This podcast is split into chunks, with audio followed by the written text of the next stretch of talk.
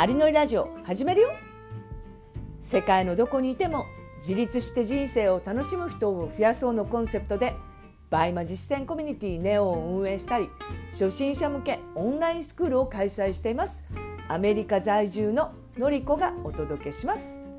今日もアリゾナからノリノリで発信してます。皆さんお元気でお過ごしでしょうか？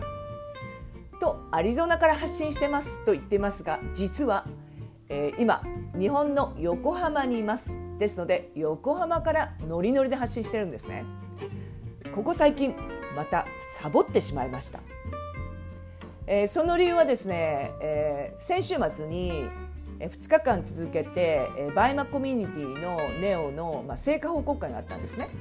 で成果報告会って、えー、何かって言いますと、えー、コミュニティって半年間だったんですけどその半年間で、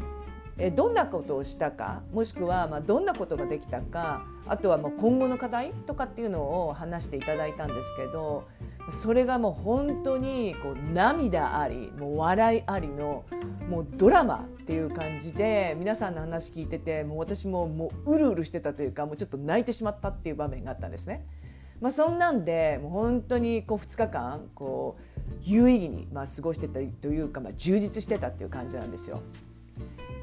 それで、えー、まあ、えー、冒頭に言い訳をさせていただいたんですけれど、えー、今日はですね、えー、どんなことを話そうかなと思っていて、えー、実は先日、まあ、音声をメルマガの読者さんに送ったんですけれどその内容は円安とどう向き合うかっていうことなんですね。でどんなふうに向き合ったらいいかっていうのを私の、まあ、え考えてることをお話ししました。でそしたらとてもその反響が来まして、えー、私にもすぐできそうですとかあこんなふうに考えればいいんですねっていう、まあ、たくさんのメッセージいただいたんですね。もしよかったら、えー、リスナーさんも、えー、エピソードのところに私のメルマガのリンクを貼っておきますのでえそこをクリックして登録していただきますと今その円安とどう向き合うかっていう音声を、まあ、期間限定でプレゼントしてますのでぜひぜひ受け取っていただいて、まあ、お気になっていただけたら嬉しいなと思います。で円安だからこそこう今、まあ、何ができるかっていうのを、まあ、考えてほしくてでこれってやっぱりこう売り上げに直結することじゃないですか。で今多分皆さんこういろんなことをやられてる方っていらっしゃると思うんですけれど、まあ、価格のまあ調整でまあ赤字にならないとか、まあ、円安になったら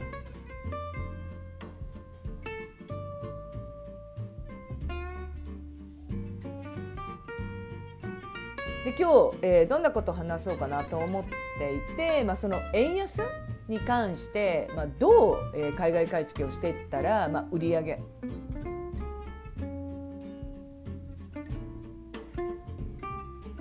今日は円安だからこそ、まあ、今何ができるかっていうののお話をしていきます。で円安だからこそ本当にこう何ができるかっていうのを考えることが必要ででこれが今後の売り上げにもつながっていきますよね。で単にこう価格の調整時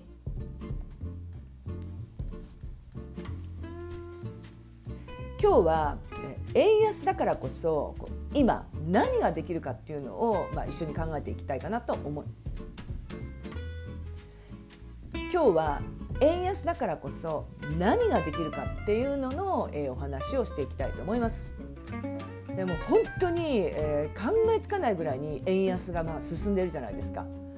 でそうなるとなんか BUYMA というかその輸入まあビジネスっていうのはなかなかこう結果が出ないというか売り上げにつながらないんじゃないかって考える方いらっしゃるんですよ。ですが円安だからこそ今何ができるかっていうのは考えることが必要でそれがまあ売り上げに直結していくと思うんですね。で単にその価格の調整で、えー、押したから赤字にならないとかであと円安になったら必ず円高になるじゃないですか。ですので考え方としたら、まあ、半年とか、まあ、1年とかの、まあ、スパンでその売上とか、まあ、利益を見ていくっていうのが大切なんですね。ででもっとこう長期的な目線で見るってことで結構その皆さんの中でもう短期的な目線で今とか明日とか1週間後っていうふうに見てしまうんですけれどもう円安とか円高っていうのは為替のそのビジネスに関してはもうつきものなのでですので、まあ、長期的な目線ででなおかつこう本質的なことをこう考えながら向き合ってほしいなってのは思ってるんですね。で本当に、えー、前回にこう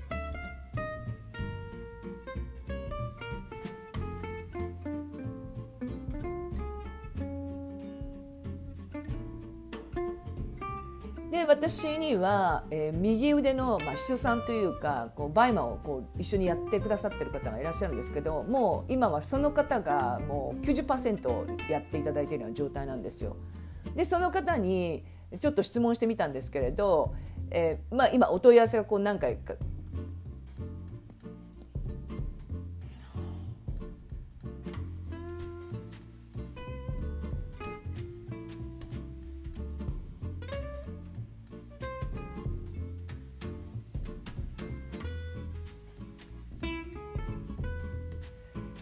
私には右腕の、えー、秘書さんがいらっしゃるんですけど、まあ、その方がもう今は、えー、 BUYMA の、まあ、運営というのはほとんどしていただいてるんですね。でその方に、まあ、お問い合わせが来てましたので、えー、今回のお問い合わせの利益ってどんなですかって聞いたんですよ。そしたら秘書さんが、まあ、円安なので、まあ、15%くらいですってことなんですね。で15%以下になったら、えー、価格交渉しますので安心してくださいよっていう、まあ、すごい強気の発言をしたのでさすがって思ったんですよ。で私は、えー、本来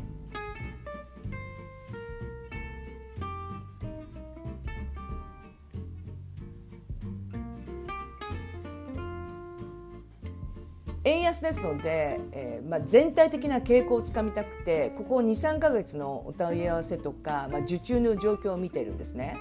でどんなものが、まあ、実際にお問い合わせが来てるとか、まあ、受注に入ってるっていうのが、まあ、多いっていうのは、えー、ブランドの、まあ、スタッフさんからその実物写真の商品を、まあ、いただいたものとかあとは雑誌で掲載された商品とかあとは国内で、えー、完売してる商品とか他にはヨーロッパで完売している商品とかあとは私がまあ使っているそのニッチなブランドの商品とかにやっぱりそのお問い合わせとか受注が多いんですね。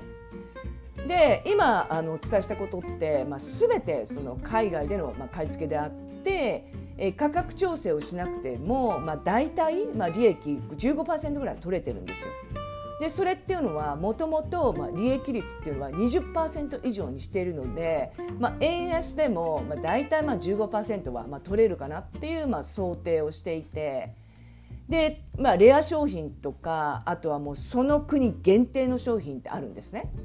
で逆にその商品っていうのはもう本当に手に入らない商品なのでですのでその15%のもし利益だとしても、えー、ここで20%までに価格を上げてしまってもそれでもお客様っていうのは、まあ、欲しい方っていうのは購入していただけるんですね。もうそれぐらいに、まあ、強気に、まあ、いける、まあ、商品っていうのを扱ってるってことなんですよ。で円安に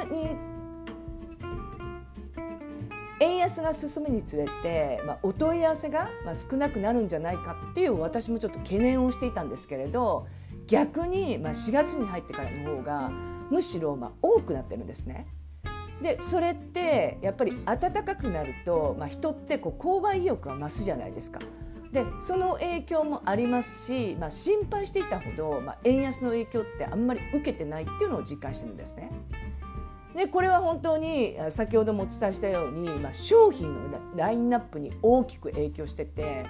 で日本で手に入らない商品とかヨーロッパ完売商品とかを出品するともう欲しいお客様っていうのは円安とかにもう関係なしに、まあ、購入していただけるんですよ。なので国内未入荷の商品とか海外限定商品を扱えるっていうのはすごい大きいことって、え他にはえブランドの、まあ、国と国のホームページを比較するっていうことなんですけれど例えばビトンの日本とアメリカとフランスの、まあ、ホームページを比較してえー、日本とフランスにない商品をアメリカにあったらアメリカから出品していくっていうような考えですね。まあ、いわゆるその、えー、完売商品を、まあえーと